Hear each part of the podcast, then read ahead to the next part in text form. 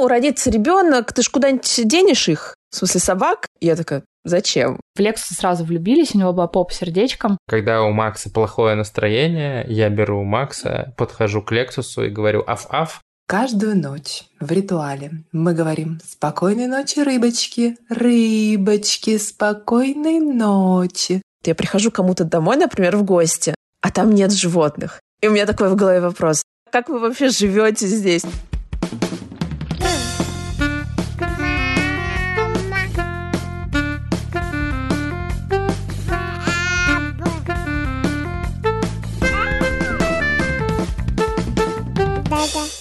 Всем привет! Это пятый эпизод подкаста «Твоя очередь», в котором мы обсуждаем концепцию совместного активного родительства. Меня зовут Лёша Тарандовский, и у меня есть корги Lexus. Когда вы будете слушать этот эпизод, ему уже исполнится три года. И кот Лаки, он слишком старый, чтобы озвучивать его возраст. А я Оля Тарандовская, и Лёша забыл упомянуть, что вообще-то у нас еще есть сын Макс, которому 10 месяцев. Как вы уже поняли, сегодняшний выпуск про животных. Погнали! Погнали! Слушай, ну давай для начала расскажем всем о том, кто у нас есть, какие животные, как появились и как вообще сейчас Макс с ними взаимодействует. Да, у нас есть э, собака, Корги Лексус. Его мы завели вместе. Лексусу вот уже исполнилось три года. Мы его взяли в питомнике в Тульской области. На самом деле, наверное, целый год я отправляла Лёше в Инстаграме всяких а, мимимишных корги, их попки, и всячески намекала на то, что нам нужно завести собаку. Это, конечно, было очень круто. Мы ездили по питомникам. В Лексуса сразу влюбились, у него была поп сердечком. Его попа и он сам нас покорили. И еще у нас есть кот Лаки. Лаки мой, а, я иногда в шутку зову его приемышем, но на самом деле, конечно же, он тоже мой родной сыночек. Лаки это кот а, Лёши, они вместе уже давно, намного дольше, чем мы с Лёшей, чем мы с Лексусом. У нас особенные отношения. Да, они раньше жили вдвоем, у них была такая прекрасная холостяцкая жизнь, в которой Лёша мог позволить себе на три дня оставлять Лаки одного. Сейчас э, никого из нас на три дня он оставить не может. Я улетал в командировку, и он меня ждал. Вот, на самом деле, да, у нас есть э, Лаки и Lexus, и тут еще, мне кажется, нужно добавить, что Лаки, в принципе, единственный кот, которого Lexus в своей жизни уважает. Lexus ненавидит котов, и единственный кот, на которого он не нападает, это Лаки, потому что Лаки — это самодостаточная личность. Что касается Макса, Максу очень нравятся наши животные. Он, когда их видит, он даже немножко повизгивает и радостно ползет на них. Нужно сказать, что и Лаки, и Лексус э, терпят э, обнимашки да, Макса. Они, они не повизгивают, когда видят Макса. У них есть какой-то как будто бы предел терпения, то есть они некоторое время терпят, как э, Макс их трогает за нос, за глаза, там, за лапы, тянет Лаки за хвост. Но в какой-то момент они, конечно, уже не очень готовы терпеть и просто уходят. Никакой агрессии никто из них не проявляет. И даже я могу сказать, что иногда Лексус вместе с Максом играют. Ну, игра это такая очень условная, потому что Макс с Лексусом делится игрушками, а Лексус с Максом нет. Ну вот по поводу агрессии ты права, но на самом деле вот если брать Лексуса, то он периодически довольно, ну, четко показывает Максу, что типа хорош.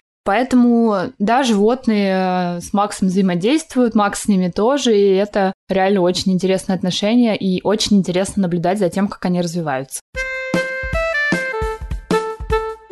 Слушай, а когда ты была беременна, у тебя были какие-то страхи, которые связаны с э, животными? Были, да. Они скорее связаны не с тем, что животные будут как-то мешать, что они будут грязные там или что-то шерсть. Вот за это у меня не было переживаний, у меня было переживание по поводу аллергии. То есть я боялась то, что у ребенка чисто теоретически может возникнуть аллергия на животных, и вдруг придется от кого-то отказаться. Вообще даже ну, вот сейчас говорю, и эта мысль, она мне очень страшная. Но я прям э, очень углубилась в тему и узнала, что на самом деле собаки менее аллергичны, чем кошки, и у людей, у которых есть аллергия на собак, они в целом могут продолжать жить э, с собаками. Просто нужно соблюдать определенные правила. Что касается кошек, здесь ситуация может быть хуже, но сейчас уже ведутся большая работа в этом направлении. Сейчас есть корм, который позволяет животным быть менее аллергичным, есть прививки. Я, знаешь, в голове своей этот страх проработала, что выходы всегда будут. Ну и плюс, э, да, у нас с тобой нет а, аллергии, это ничего не значит. В целом аллергия вообще такая штука, которая там мало, да, изучена, и как она передается, непонятно. Но я для себя все равно этот страх проработала и понимала, что выход найдется, но он у меня был.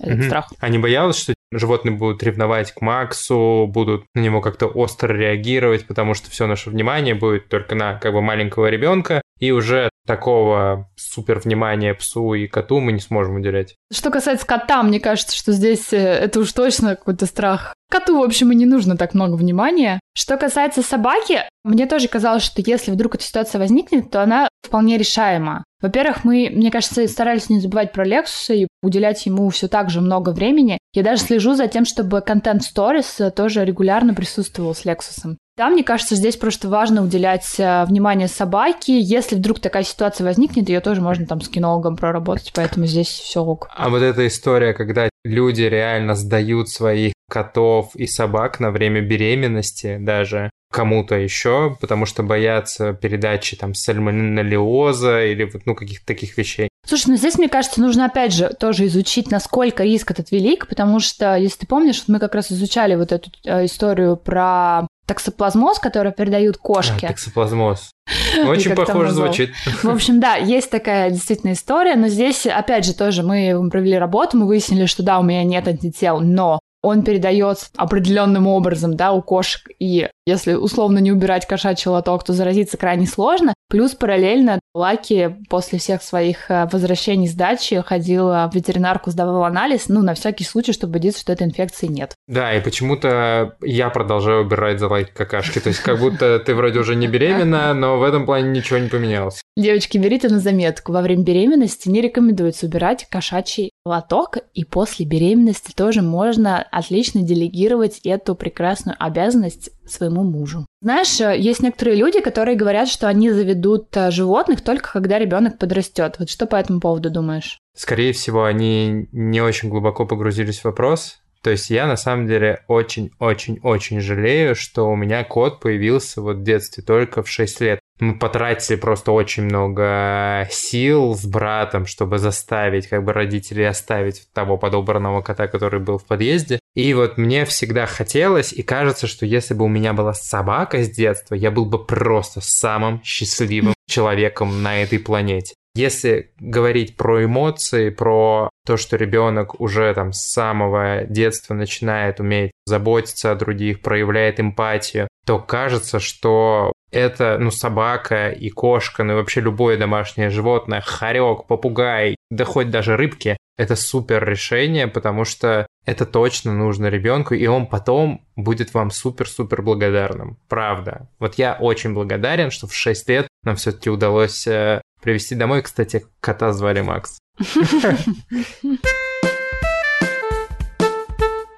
В прошлом эпизоде мы говорили о желаемом количестве детей. Теперь расскажи в целом, какой у тебя вот есть такой образ идеальной семьи? Кто туда должен входить? Ну смотри, мама, папа, собака, кот и ребенок. Мне кажется, что сейчас наша э, семья попадает для меня в критерий идеальной семьи. Но я уже в прошлом эпизоде заикалась на то, чтобы мне кажется, что классно было бы иметь вторую собаку. Плюс, понимаешь, в нашей семье сейчас абсолютное гендерное неравенство. Просто абсолютнейшее. Как бы у нас э, сколько у вас получается? Четверо пацанов, и я одна. То есть я на самом деле думаю о том, что как будто немножко нужно А балансе. ты, бы, ты бы чувствовала себя лучше, если бы Лексус был бы девчонкой?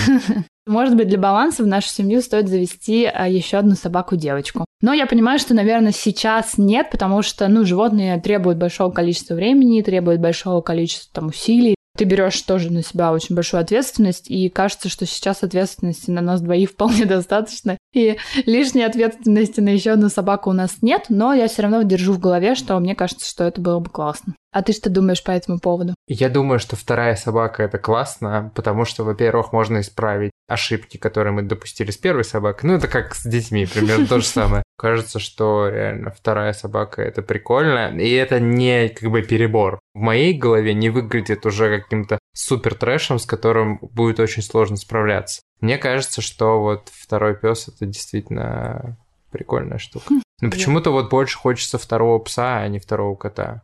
Потому что Лаки он такой один. Да, мне кажется, второго кота просто Лексус не примет. М, ну да, будет очень сложно. М. Это правда. Слушай, ну мы вот тут все прям хорошо так рассказываем. Давай все-таки просуммируем, э, какие есть плюсы и минусы жизни с животными и с маленьким ребенком. Ну, что вот животное... Что они одновременно, да? Да, да. Давай, наверное, начнем с минусов, потому что мы до этого все так прям позитивно рассказывали. Окей, и окей. потом еще раз просуммируем плюс. Окей. Первый минус очевидный – это то, что ты, ну, в жестком угаре периодически пребываешь. Когда ты приезжаешь домой с младенцем, ты вообще ничего не знаешь, что с ним делать, ты переживаешь, волнуешься, хочешь сделать все правильно, уделяешь ему максимальное внимание, но понимаешь, что у тебя есть еще другая ответственность. То есть у тебя есть домашние животные, за которыми тоже нужно следить, их тоже нужно водить там к врачу, прививать, э, ну, естественно, каждый день там гулять. И поэтому количество ответственности, оно растет, и это, ну, как бы может там, психологически достаточно сильно на тебя влиять. Второй, наверное, чистота в каком плане? То есть тебе нужно ее постоянно поддерживать. То, что количество там шерсти, оно реально очень большое, и ребенок тебе там за ним нужно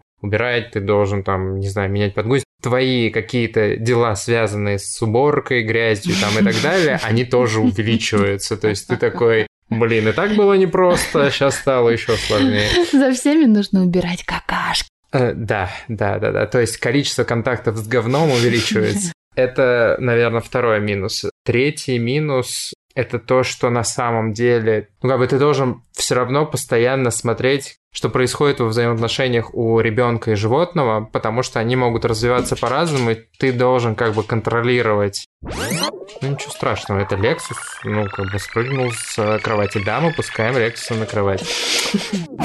Нужно следить за их взаимоотношениями, потому что, ну, в определенный момент Макс там теребит Лаки, и он перешел определенную границу, и Лаки может его мягкой лапой, ну, просто показать, что так нельзя делать. Но для Макса это Неприятно. неприятно, и да, он начинает как бы рыдать. Плюс периодически, ну вот с э, Максом такого не происходило, но я помню, когда мы с Лексом приезжали на тусовки с друзьями, и там были маленькие дети, он как бы опирался на ребенка. Радостно прыгал на него. Радостно прыгал, и ребенок падал, и, ну, соответственно, тоже может повлечь там какую-то травму. То есть нужно быть всегда на чеку. То есть ты- вот это, наверное, не супер большой прям минус, но это то, о чем как бы нужно думать, нужно понимать. Что еще? Наверное, вот сборы куда-то.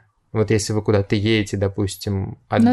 отдыхать за город, они тоже супер сильно усложняются. То есть, как бы... Логистика сложная. логистика сложная, у тебя там в зубах коляска, в руках поводок, э, тебе нужно все это собрать, развести, ничего не забыть. Ну, то есть довольно сложно. А с учетом того, что мы любим там перемещаться, вон я помню, как мы летали в первый раз в Сочи вместе с э, Лексусом и с Максом. Это было непросто. Это было точно непросто. Ну давай я, наверное, еще дополню. И, Давай. наверное, еще один минус это то, что животные могут иногда себя вести громко, а ребенок при этом спит. Почему-то Лаки и Лексусу очень нужно выяснить отношения, когда Макс спит. И обязательно в той комнате, в которой он спит. Поэтому их приходится иногда изолировать, выгонять. Ну, это такие мелочи, но все равно те, у кого есть дети, те знают, что сон ребенка он священен. А, ты ну- уложил ребенка, и тут э, какая-то стычка, он просыпается, и ты такой, блин. Ну, не обязательно даже стычка. То есть даже если у вас там, не знаю, одна собака дома, сейчас век доставок, и тебе, во-первых, нужно каждому доставщику в момент того, когда Ну да. ребенок засыпает, ты звонишь и говоришь, типа, я сейчас спущусь в подъезд, не заходи, пожалуйста, никуда не звони. Не всегда это получается.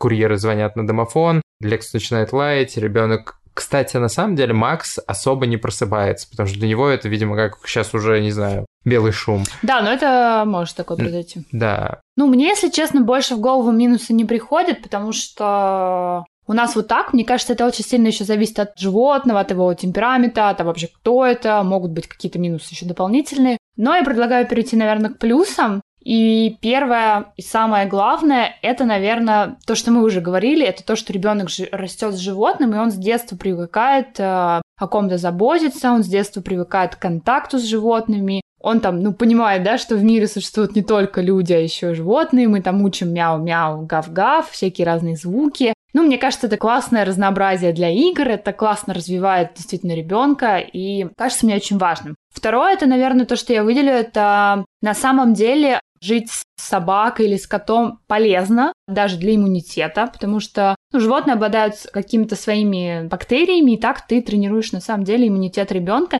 И есть даже исследования о том, что это снижает риск э, пищевой аллергии в будущем. То есть не говорит о том, что действительно этот риск вообще не будет, но это снижает риски. Я, если честно, использую животных, когда у Макса плохое настроение, я беру Макса, подхожу к Лексусу и говорю «аф-аф», и все сразу, ну, улучшается. То же самое я делаю с Лати. Они не хотят этого, но как бы у них нет вариантов. На самом деле животные – это источник радости ну, для да. ребенка, и это возможность, на самом деле, тебе в определенный момент выдохнуть тоже. То есть, с одной стороны, я вот раньше говорил, что ты должен быть всегда на чеку, но в целом, как бы ты можешь просто лежать на, я не знаю, на полу и смотреть, как они друг с ну, другом играют. С Лексусом и... они прям играют. Да, и, игра. и это прикольно. Он тебя немножко подменяет, что ли. То есть ты можешь реально в какой-то момент выдохнуть. И нянька этим... Лексус возьмет на себя ответственность.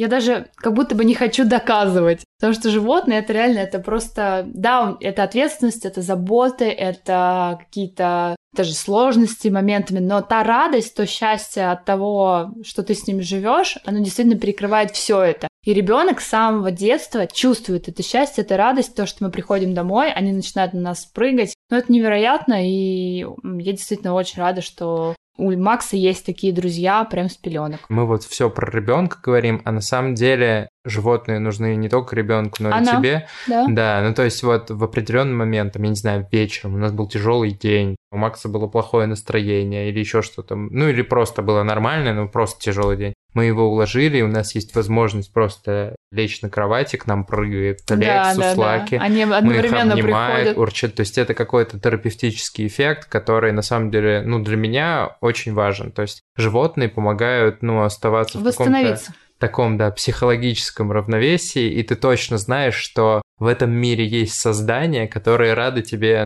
в любом случае. Какое бы у тебя ни было настроение, какая политическая обстановка в мире, неважно, плохая погода или хорошая погода, они всегда тебе рады, и это прям, ну, круто, да. Мне кажется, классно иметь таких созданий дома. Мне кажется, знаешь, еще можно добавить, что когда ты дома один, например, ну, неважно, с ребенком или без ребенка, то ты не один, то ты как бы все равно с животными, я регулярно практикую с ними какие-то даже разговоры, они тебя всегда выслушают, поймут, прям как коучи. Поэтому мне кажется, что действительно животные дома — это супер круто.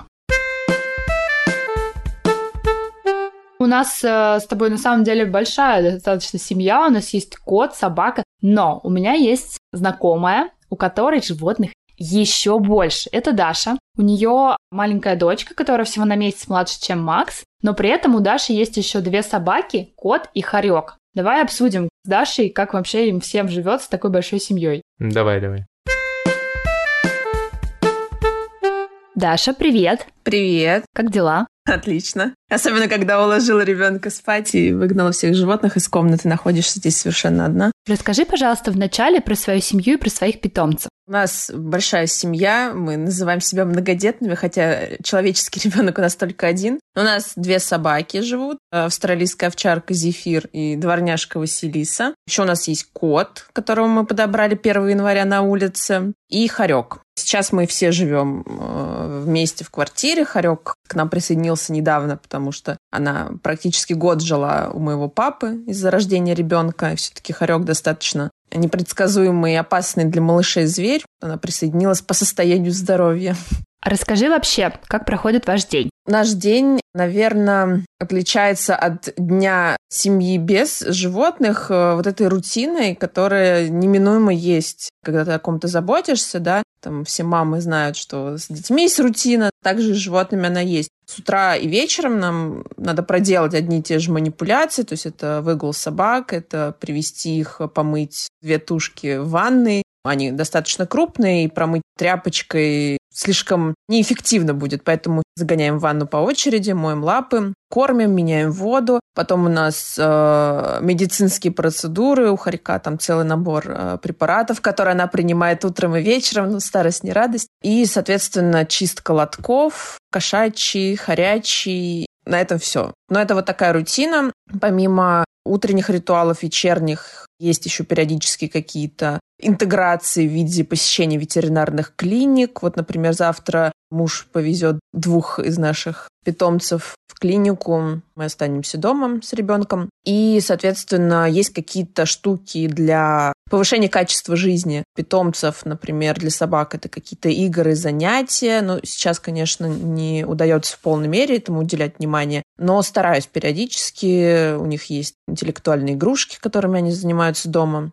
По сути, все эти игрушки сводятся к тому, чтобы дать собаке возможность реализовать свой встроенный функционал, да, например, у нас там есть нюхательные шары, это такие э, игрушечки, куда прячутся вкусняшки, и собака нюхает, то есть она задействует свой основной орган чувств и ищет эти вкусняшки. Все в итоге в выигрыш, потому что собачий мозг нагружен, собака поела, все счастливы. А расскажи, пожалуйста, про свою малышку. Дочка у меня Арина, ей девять с половиной месяцев. Я, конечно, когда была беременна, у меня были очень романтические настроения. Я думала, я принесу дочь из роддома. Собаки, как в кино, поймут, о боже, это ее ребенок, будут охранять ее, будут э, сообщать мне, когда ей там плохо или еще что-то. На самом деле очень многие мне пишут периодически, когда я выставляю фотографии э, ребенка с собаками, что вот они там защитники, они все чувствуют. Может быть, я не такая романтичная натура оказалась, но действительно это не совсем так. То есть, во-первых, ребенок не проявляет пока особо интереса к животным, то есть э, для нее понятны только животные ее размера.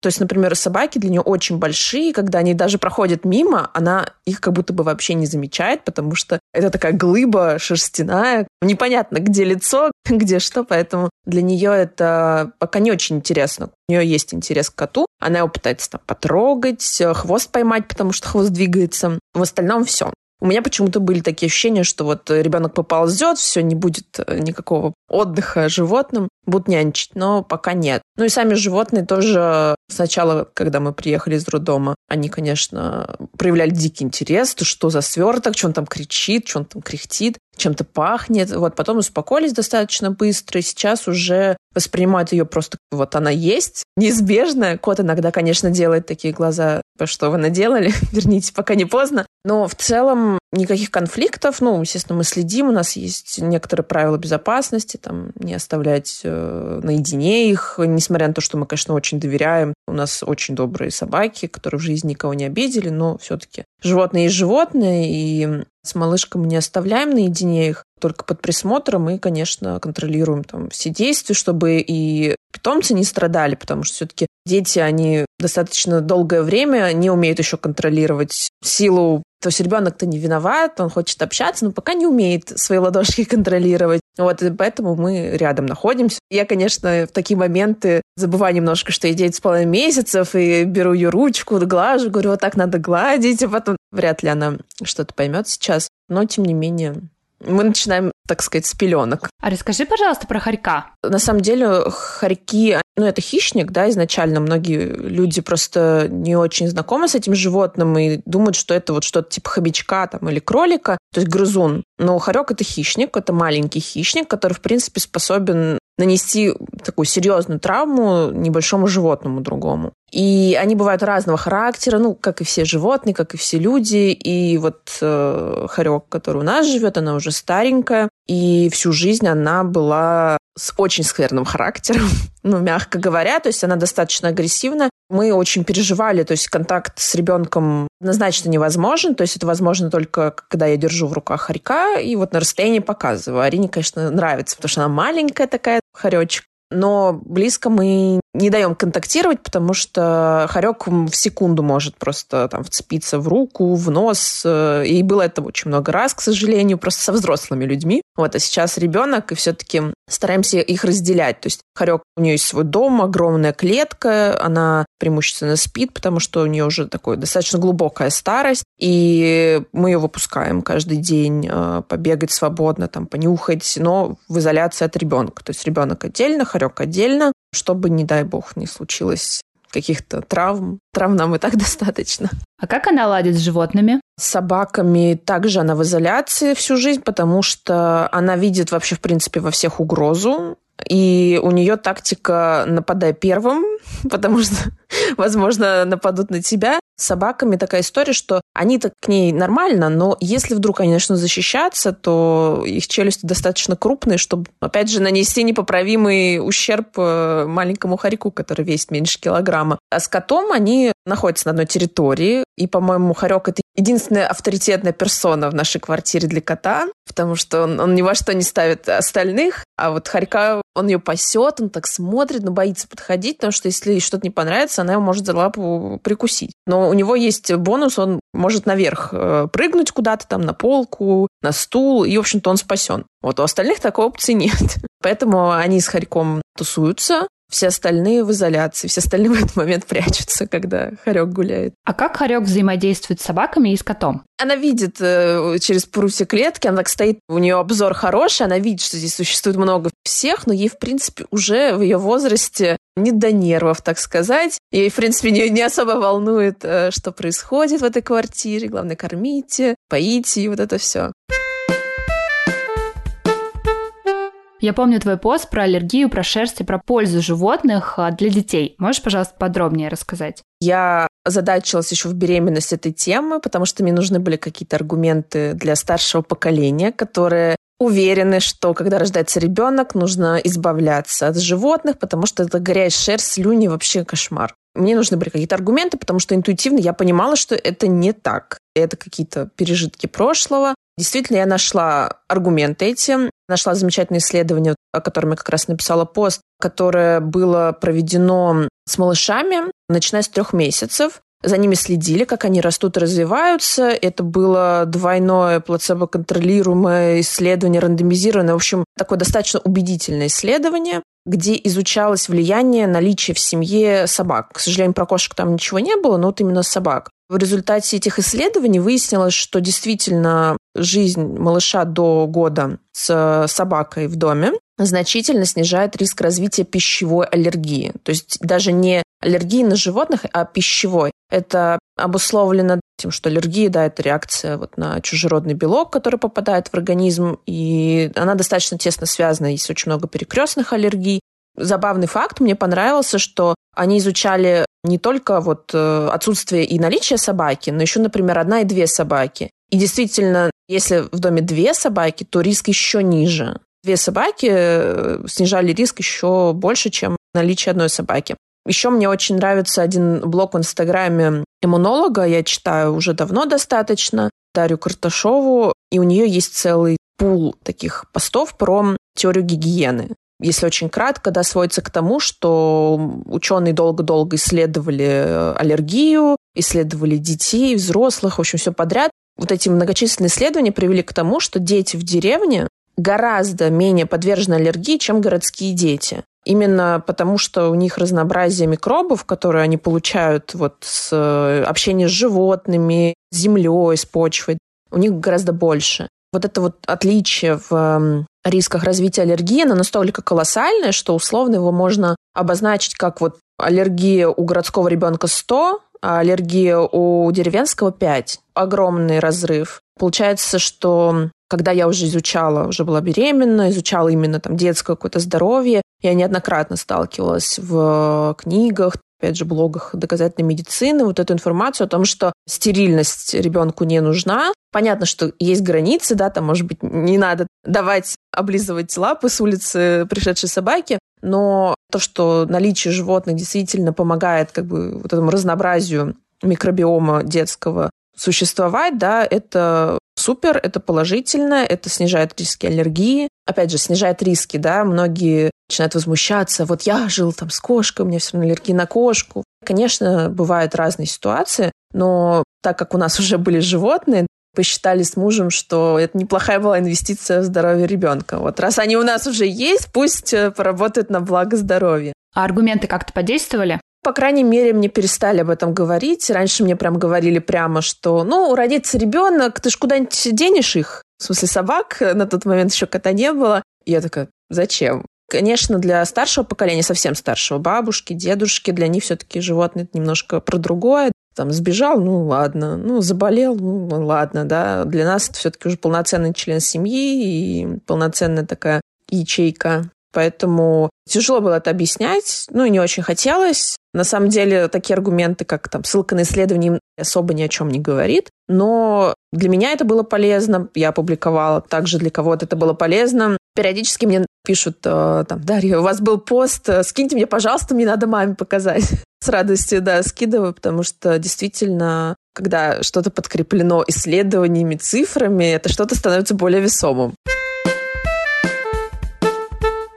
Даш, не так давно в своем блоге ты рассказала о том, что у тебя послеродовая депрессия. Животные обладают каким-то терапевтическим эффектом? Наверное, я поняла, что играют буквально вот чуть ли не вчера, потому что сначала они скорее немного усугубляли, точнее даже не они, а вот рутина, которая скапливалась вокруг них, потому что объем бытовых задач на двоих нас с мужем был действительно слишком велик. У нас нет постоянных помощников, мы пытались там найти няню, у нас пока не получилось. Родственники тоже у нас периодически приезжают в гости, но вот э, именно какой-то помощью бытовой не занимаются. Все дела, все рутинные задачи распределяются между нами с мужем. И когда мне поставили диагноз после родовой депрессии, это было в начале года, я была прям вот, кто был в депрессии, наверное, знает это ощущение, когда ты лежишь, и делаешь усилия, чтобы встать, еще одно усилие, чтобы там почистить зубы, то есть жить нужно с усилием. И любые заботы кажутся просто мега в тягость.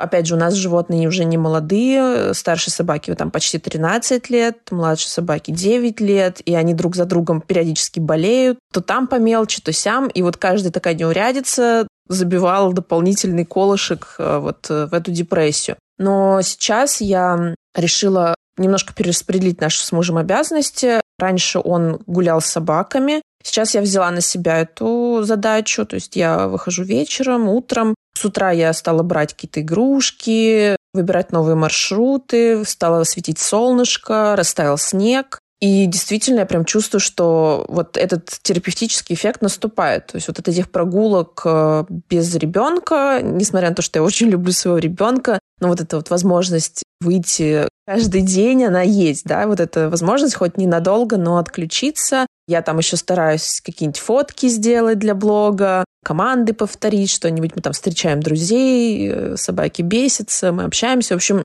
получается действительно такой терапевтический эффект от этих прогулок, от этого переключения. Ну и в целом, конечно, я настолько просто уже привыкла к тому, что есть животные, то для меня просто уже неестественное состояние, что это я прихожу кому-то домой, например, в гости, а там нет животных. И у меня такой в голове вопрос.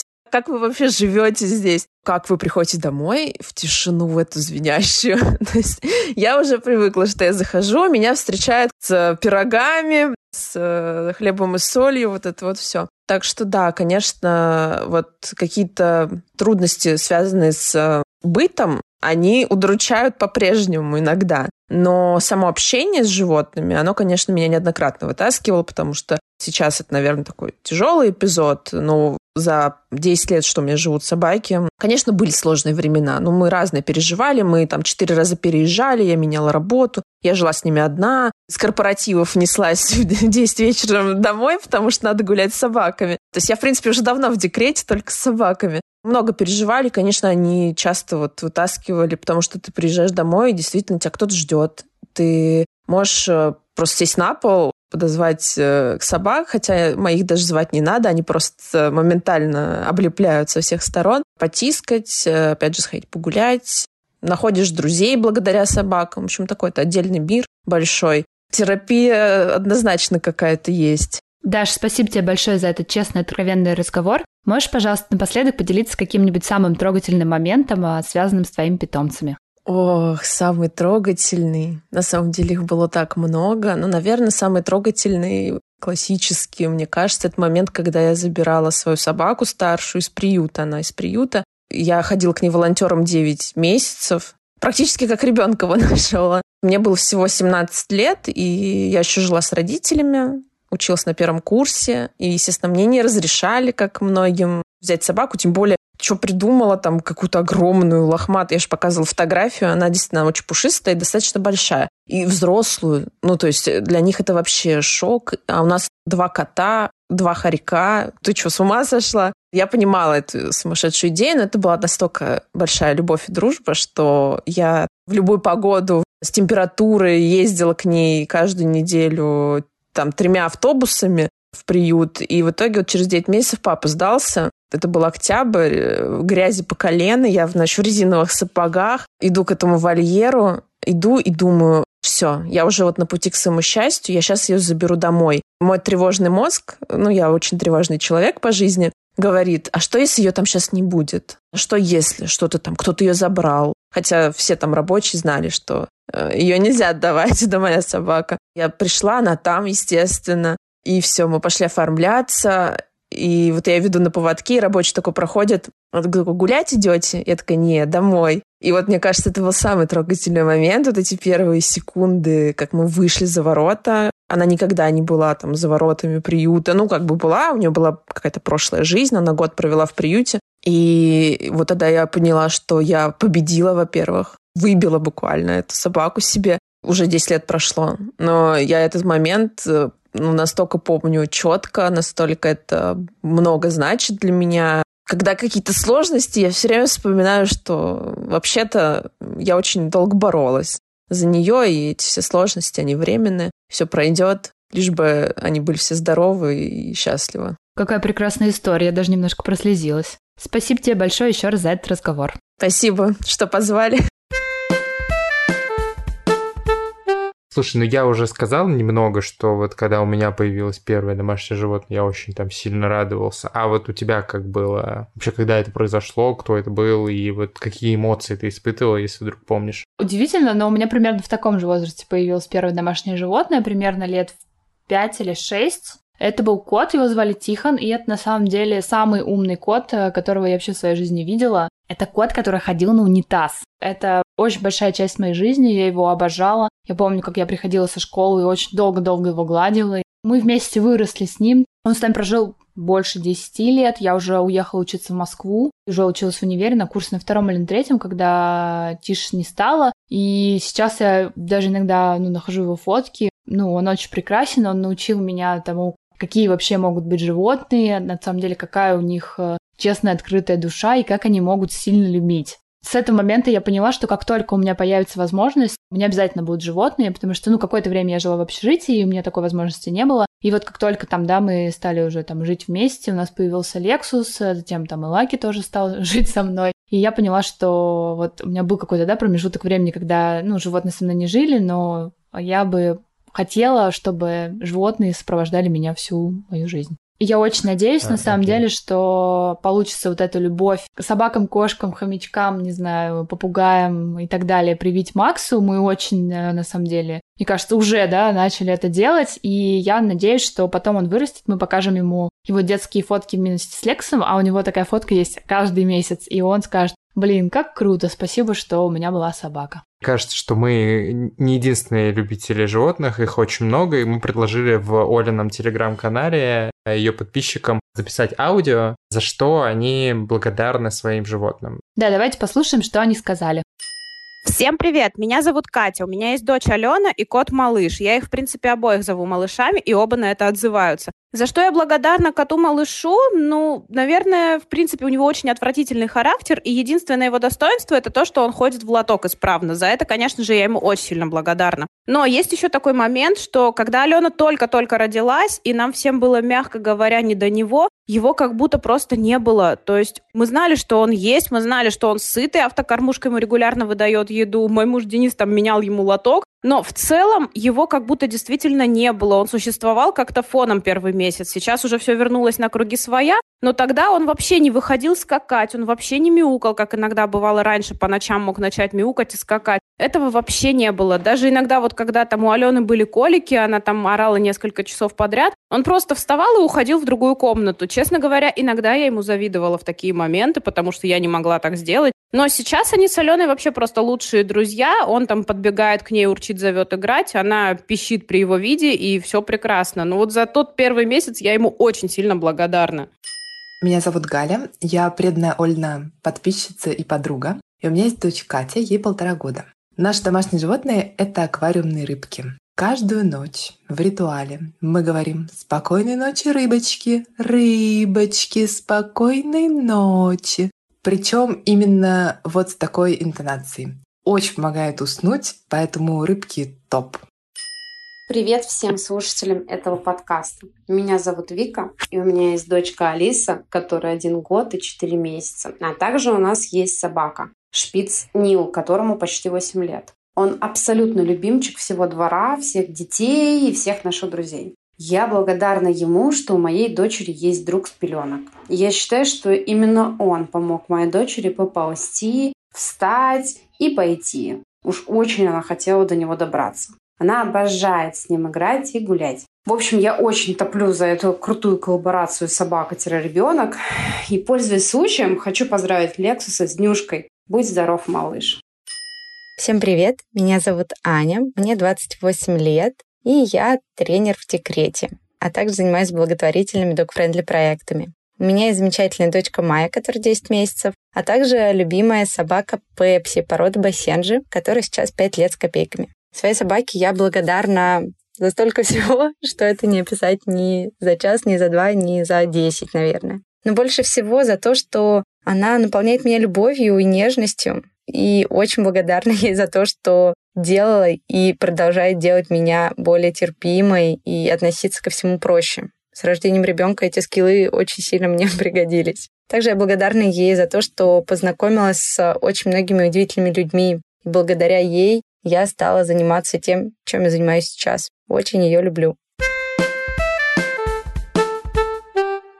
Спасибо всем большое, что прислали ваши аудио. Они невероятно трогательные, милые, моментами даже смешные. Это был подкаст о родительстве «Твоя очередь». Спасибо, что послушали наш пятый выпуск, где мы рассказали о том, как классно иметь животных, и что не стоит на самом деле бояться их заводить, даже если у вас совсем-совсем маленький ребенок. И мы хотели на самом деле сказать вам большое спасибо за то, что вы ставите нам оценки в Apple подкастах, ставите нам лайки в Яндекс Музыке, пишите отзывы, но хотим попросить вас еще больше оценок, еще больше отзывов и еще больше лайков, потому что для нас это очень-очень важно и очень приятно. Всем спасибо, до встречи в следующем выпуске. Пока-пока. Пока! Да-да.